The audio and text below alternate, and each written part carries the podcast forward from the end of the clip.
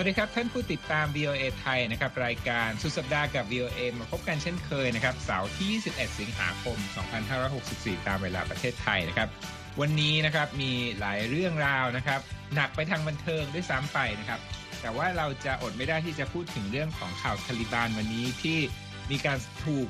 ประชาชนในอัฟกานิสถานเนี่ย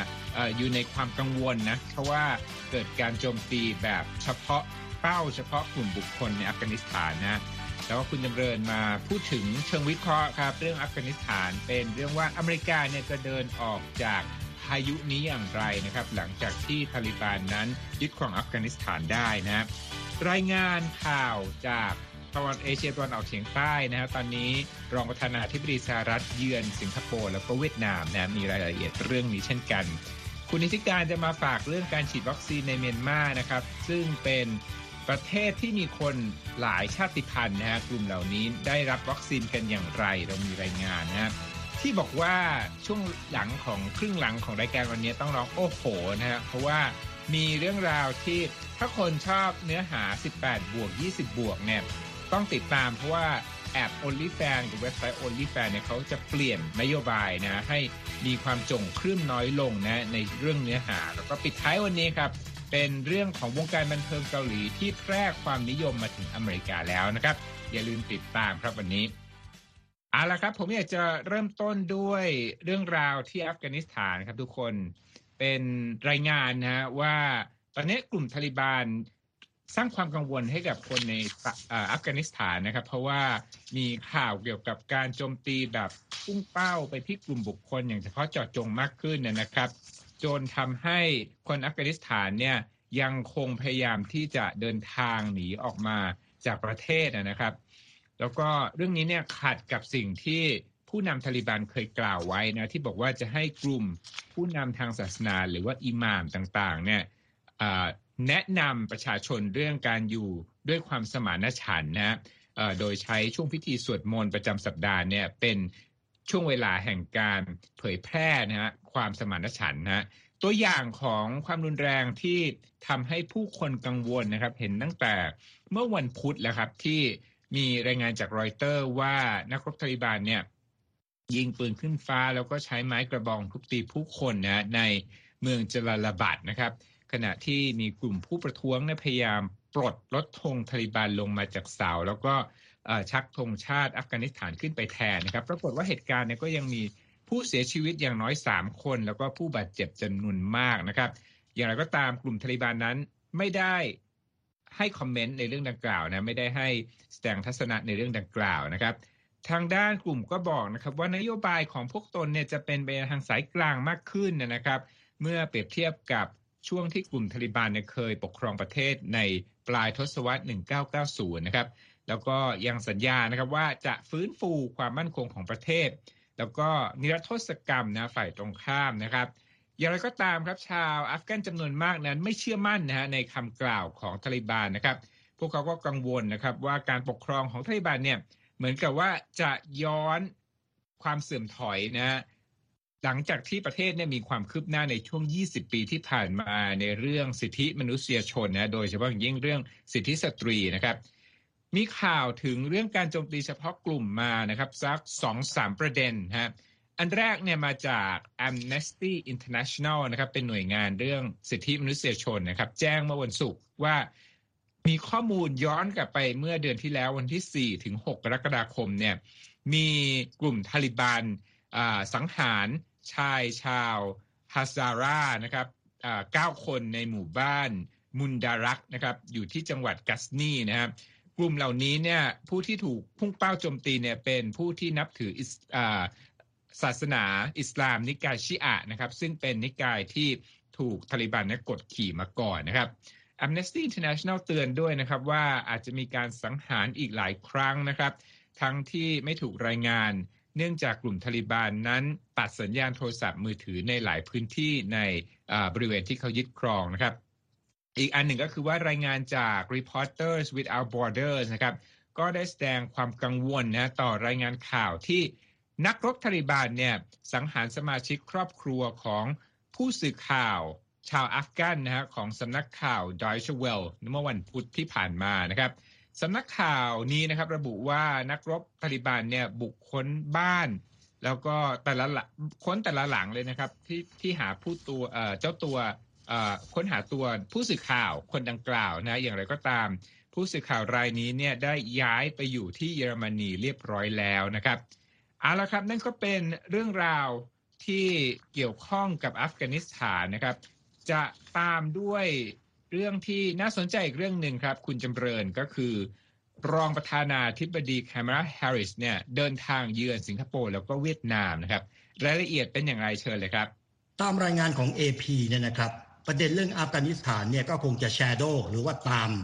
การเดินทางเยือนเอเชียของรองประธานาธิบดีคามาลาแฮร์ริส ซึ่งเริ่มออกเดินทางจากสหรัฐวันศุกร์นี้อย่างแน่นอนนะครับ แล้วนักวิเคราะห์บางคนก็มองว่าอันเนี้ยเป็นทั้งวิกฤตและโอกาส โอกาสที่จะพิสูจน์ตัวเอง ในเวทีการทูตและการเมืองระหว่างประเทศ แต่ก็เป็นวิกฤตเหมือนกัน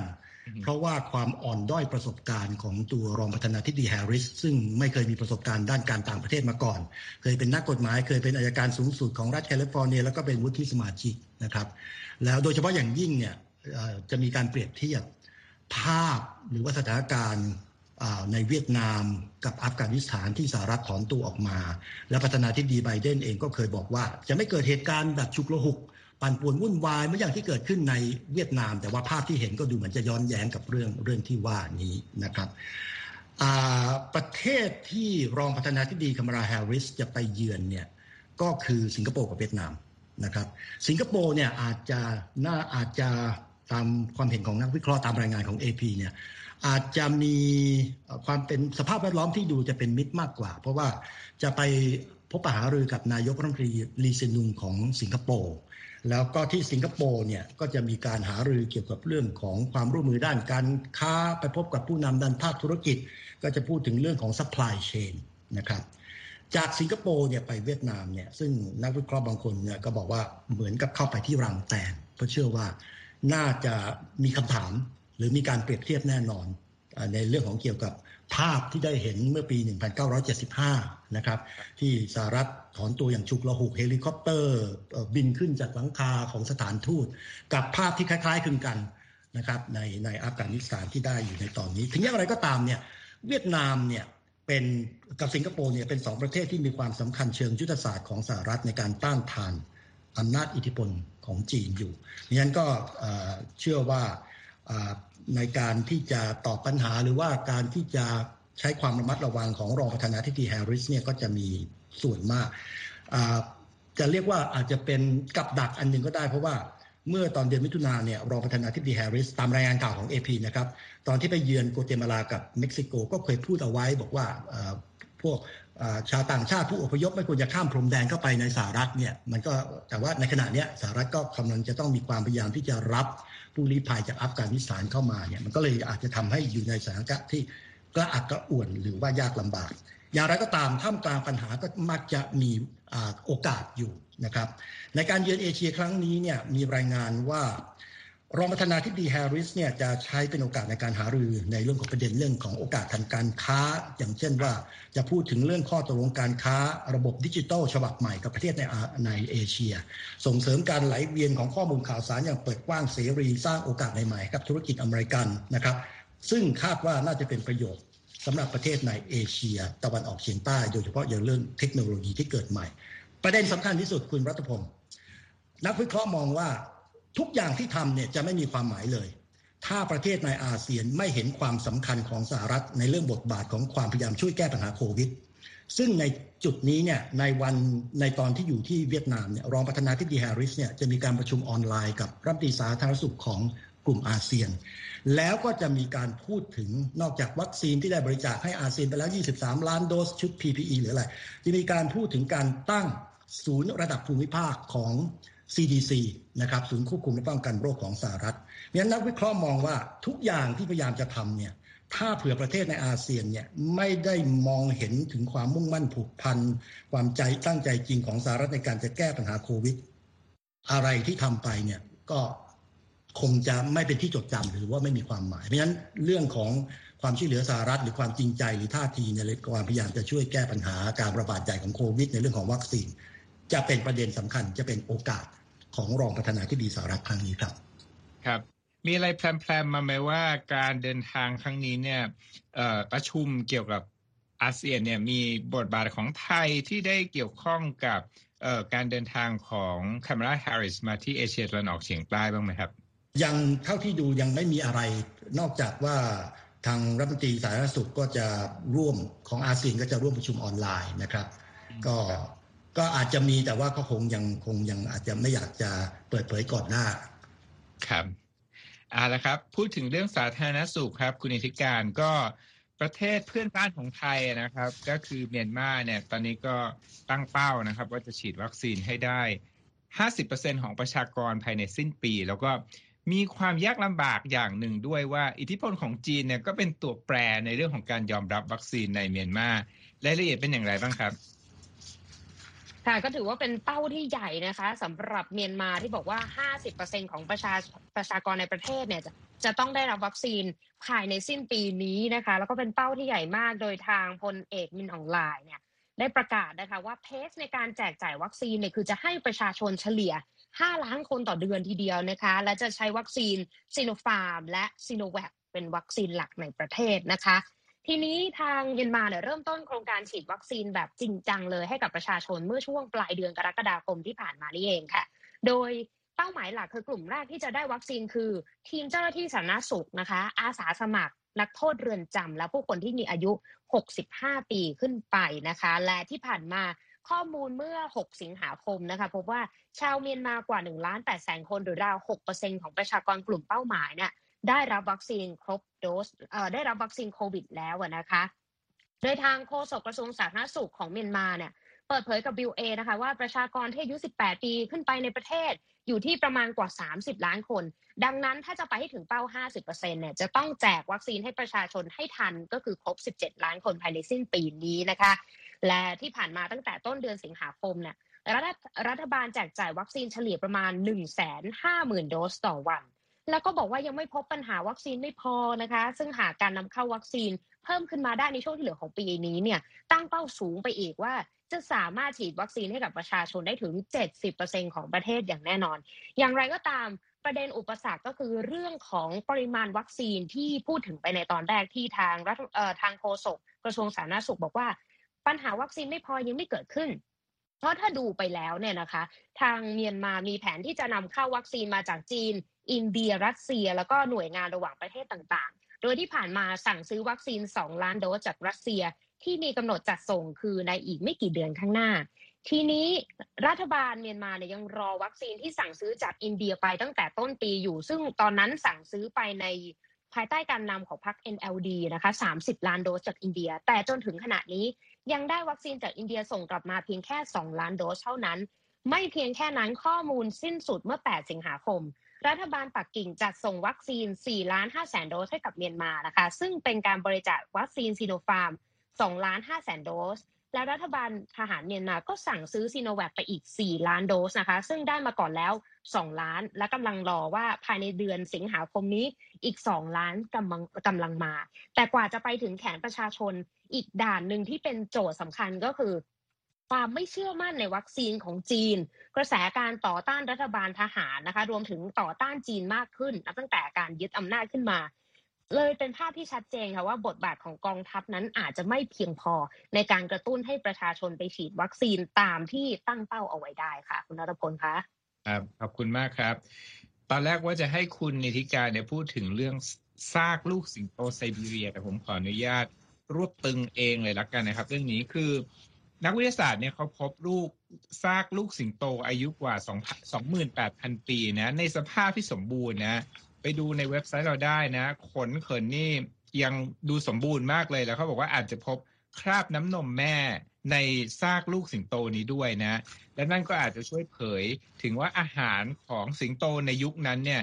เป็นอย่างไร ไปดูกันที่เว็บไซต์ VOA ไทยเลยได้นะครับเอาละครับ อยากจะคุยเชิงลึกกับคุณยำเลินเนี่ยรีบร้อน กลัวไม่ได้คุยเรื่องว่าไบเดนเนี่ยจะ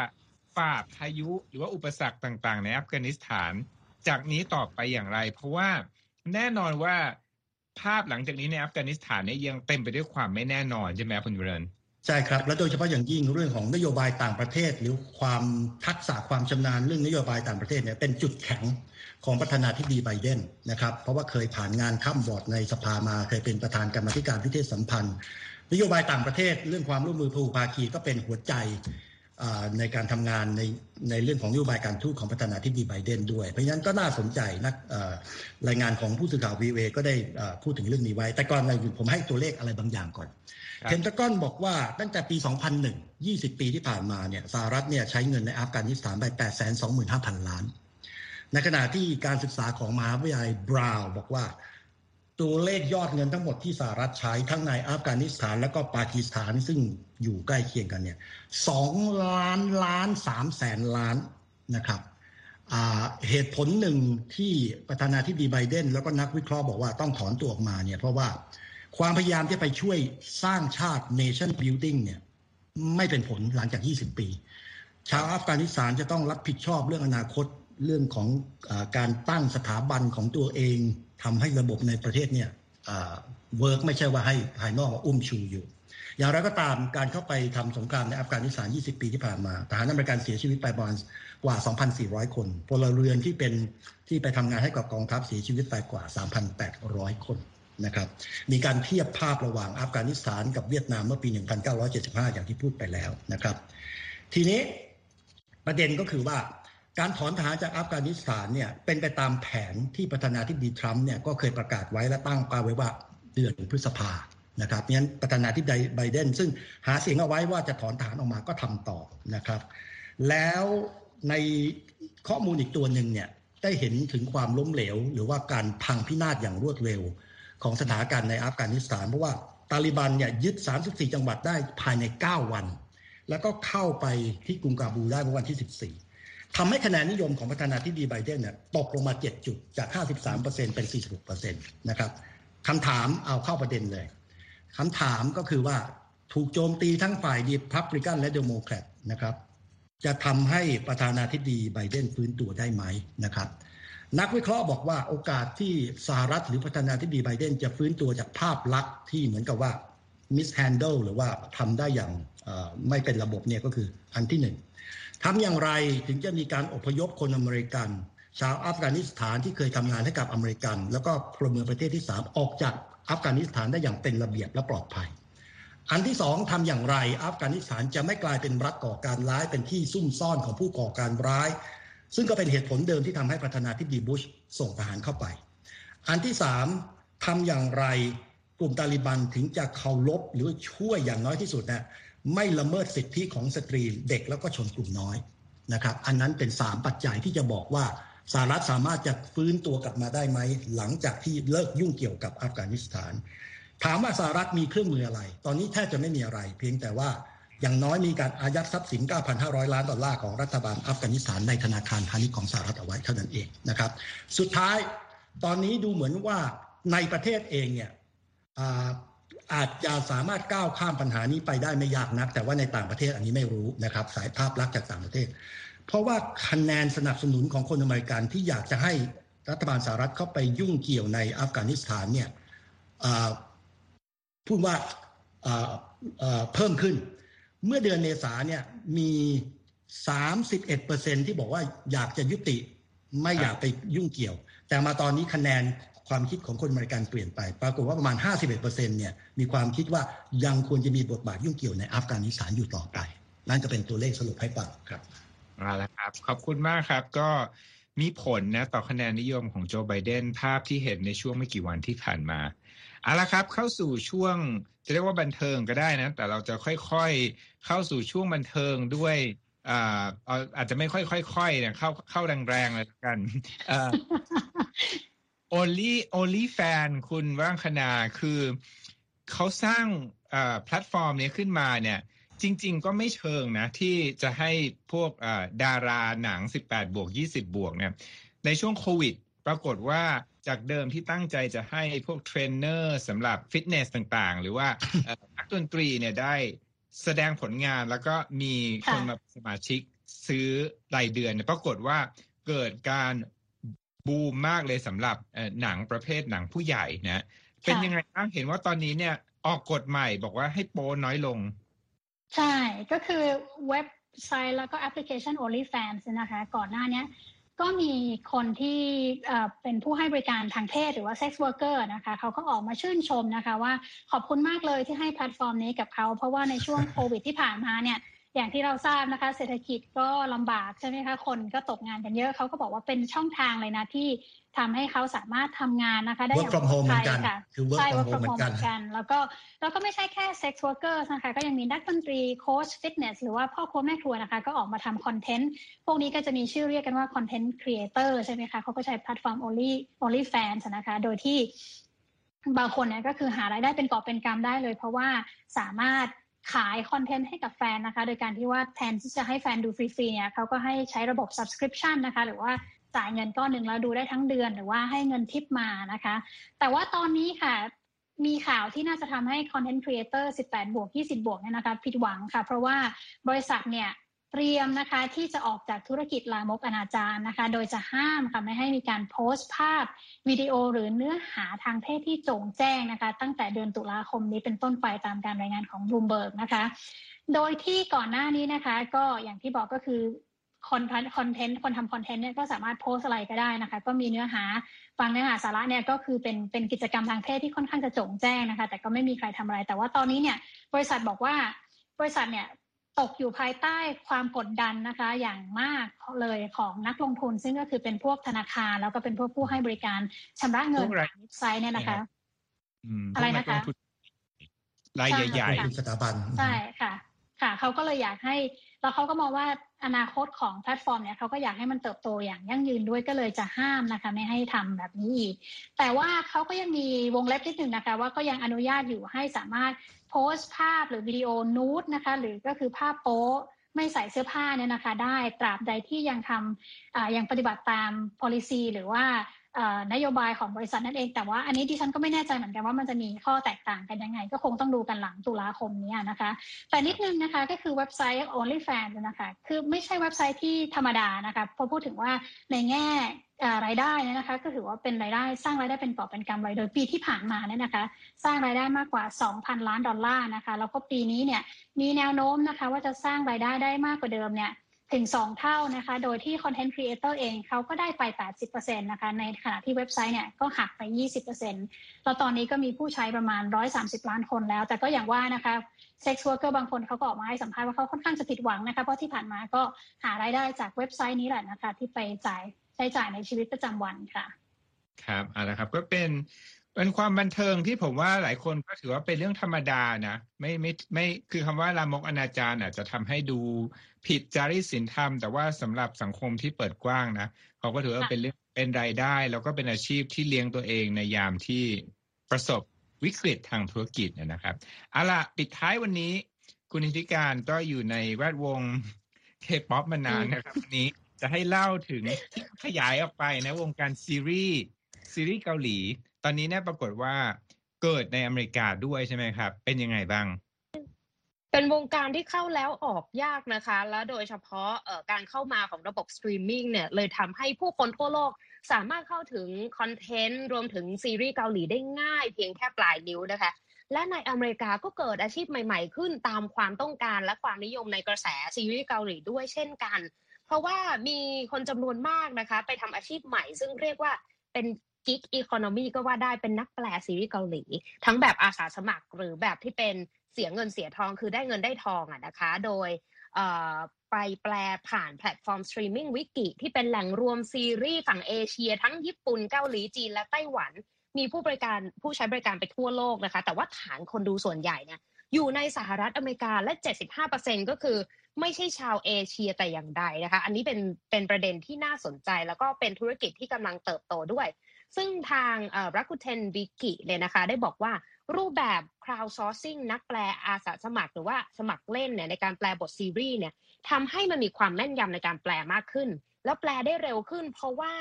Viki เนี่ยต้องแปลซีรีส์ 20 ภาษาภายในเวลา 24 ชั่วโมง เพราะฉะนั้นจะไปจ้างนักแปลอาชีพเนี่ยต้องใช้ต้นทุนที่สูงการทำ crowdsourcing ก็เลยเป็นทางเลือกใหม่ แล้วก็ได้รับความนิยมมากขึ้นนะคะ แล้วก็นักแปลจำนวนไม่น้อยที่ได้รับค่าตอบแทนจากการแปลรูปแบบนี้ อีกด้านหนึ่งนะคะก็คือในด้านผู้ให้บริการสตรีมมิ่งบ้างแหละก็กระโจนเข้ามาในธุรกิจซีรีส์เกาหลี K-drama มากขึ้นนะคะ เพราะว่า พยายามสรรหาซีรีส์เกาหลีมาดึงดูดฐานผู้ชมในอเมริกามากขึ้นด้วยเช่นกัน ดิฉันก็ไม่แปลกใจเพราะว่าไปดูใน Netflix เนี่ยก็คือเจอคอนเทนต์ซีรีส์เกาหลีมากมาย ให้เราได้ใต้ตาดำนอนดึกกันมากขึ้นนะคะ เพราะว่าในกรณีของ Netflix เนี่ยทุ่มเงินไปถึง 500 ล้านดอลลาร์นะคะ ผลิตเนื้อหาเกาหลีกับบริษัทภาพยนตร์รายใหญ่ โดยถ้าเราอาจจะคุ้นหูซีรีส์ชื่อ Start Up นะคะ It's okay not to be okay นะคะ เรื่องเออเป็นชื่อภาษาไทยคือเรื่องหัวใจไม่ไหวอย่าฝืนนะคะ แล้วก็ What's wrong with อ่าอันนี้คุ้นนะคะ แล้วก็ What's wrong with Secretary Kim นะคะ แล้วก็อีกหนึ่งเรื่องก็คือสหายผู้กองนะ ดังไม่หยุดฉุดไม่อยู่เลย Crash Landing on You นะคะ เพราะว่าเอาเมกาสตาร์สองคนมาชนกันก็ดังปริ้งปร้างเลย แล้วก็ทำให้ Netflix เนี่ยเป็นแหล่งรวมของซีรีส์เกาหลีที่น่าสนใจที่ชาวอเมริกันก็ไปหาดูกันได้ค่ะ อ่าแล้วครับ รวบตึงนะครับซีรีส์เกาหลีจริงๆเราพูดได้ยาวเลย เพราะว่าตอนนี้ผมก็เริ่มใช้เวลาว่างนะครับติดตามซีรีส์เกาหลีเหมือนกันนะครับเอาละครับวันนี้หลายเรื่องราวนะครับ เรานำมาเล่าในรายการสุดสัปดาห์กับ VOA นะครับ ติดตามเราได้นะครับ ที่เว็บไซต์ voa thai com แล้วก็โซเชียลมีเดียต่างๆ นะ วันนี้ผมก็ลืมล้อมวงสวัสดีอีกแล้วนะก็เรียนแบบเรียนแบบตอนจบแล้วกันนะครับผมรัตพลอ่อนสนิท ผมจำเริญตันสมบูรณ์ดิฉันวรังคณาชมชื่น และดิฉันนิติการกำลังวันลาไปก่อน สวัสดีครับครัสวับสดีค่ะ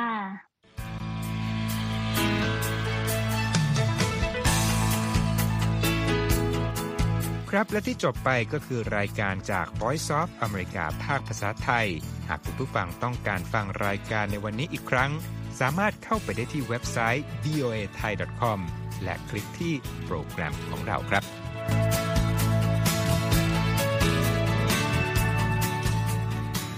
และถ้ามีเวลาว่างเสาร์อาทิตย์ อย่าลืมแวะมาฟังสุดสัปดาห์กับ VOA เช้าวันเสาร์ซึ่งเราจะมีคุยกันบันเทิงสำหรับหนังใหม่ประจำสัปดาห์ กับภาษาอังกฤษสำนวนอเมริกันทุกเช้าวันอาทิตย์ ตามเวลาในประเทศไทย ติดตามฟังย้อนหลังได้จากเว็บไซต์ของเราเช่นกันครับ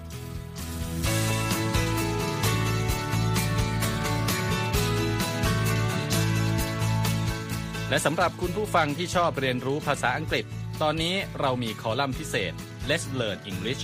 ซึ่งเปิดโอกาสการเรียนรู้และฝึกทักษะภาษาอังกฤษ ในรูปแบบที่ถูกออกแบบโดยผู้เชี่ยวชาญตามมาตรฐานการศึกษาของอเมริกา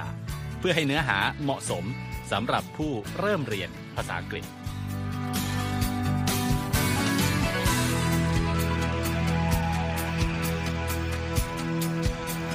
ครับเรายังมีวิดีโอที่จัดทำขึ้นเป็นพิเศษ สะท้อนเรื่องราวหลากหลาย ตั้งแต่ชีวิตคนไทยในสหรัฐ ไปจนถึงเหตุการณ์สำคัญต่างๆ ที่เกิดขึ้นในอเมริกา มาเสนอเป็นประจำ ซึ่งติดตามได้ทั้งทางเว็บไซต์ voa thai com Facebook และ YouTube VOA Thai ครับ